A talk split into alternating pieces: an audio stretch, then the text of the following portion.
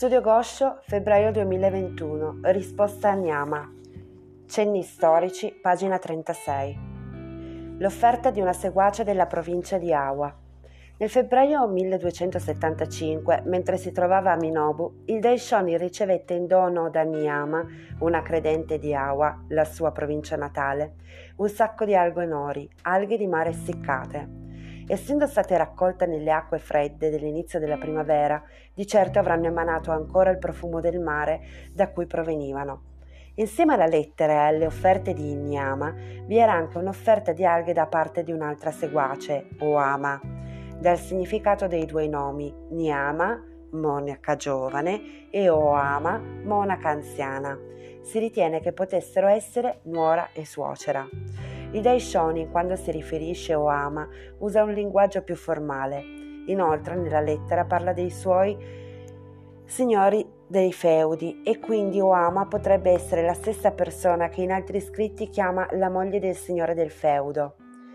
Se a ciò aggiungiamo altre informazioni come per esempio le frasi perché ho un grande debito con lei e Siccome la moglie del signore del feudo aveva dimostrato gentilezza nei confronti dei miei genitori, si può concludere che Oama fosse la proprietaria di una tenuta di Nagasa, della provincia di Oawa, che una volta aveva prestato aiuto ai genitori del Daishonin.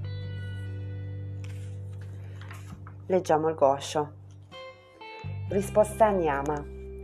Ho ricevuto il sacco di alghe nori che mi hai inviato Ringrazio anche per le alghe nori gentilmente offerte da Oama.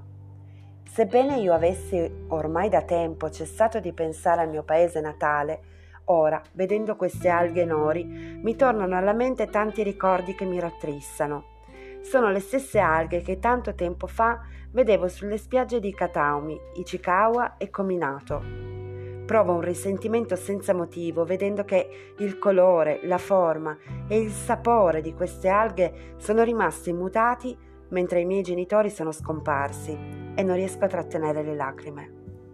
Il Buddha Shakyamuni, signore degli insegnamenti, custodì questo gonzo nella sua mente per tanti kalpa quanti granelli di polvere di innumerevoli sistemi maggiori di mondi e, anche dopo essere apparso in questo mondo, non lo espose per oltre 40 anni dalla sua prima predicazione.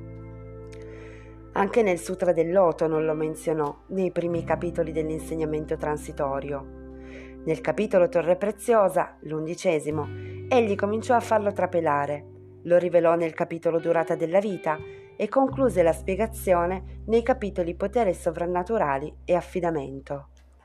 Il Buddha dichiarò ci sono i miei veri discepoli che ho tenuto nascosti nelle profondità della terra, per tanti calpa quanti granelli di polvere di innumerevoli sistemi maggiori di mondi.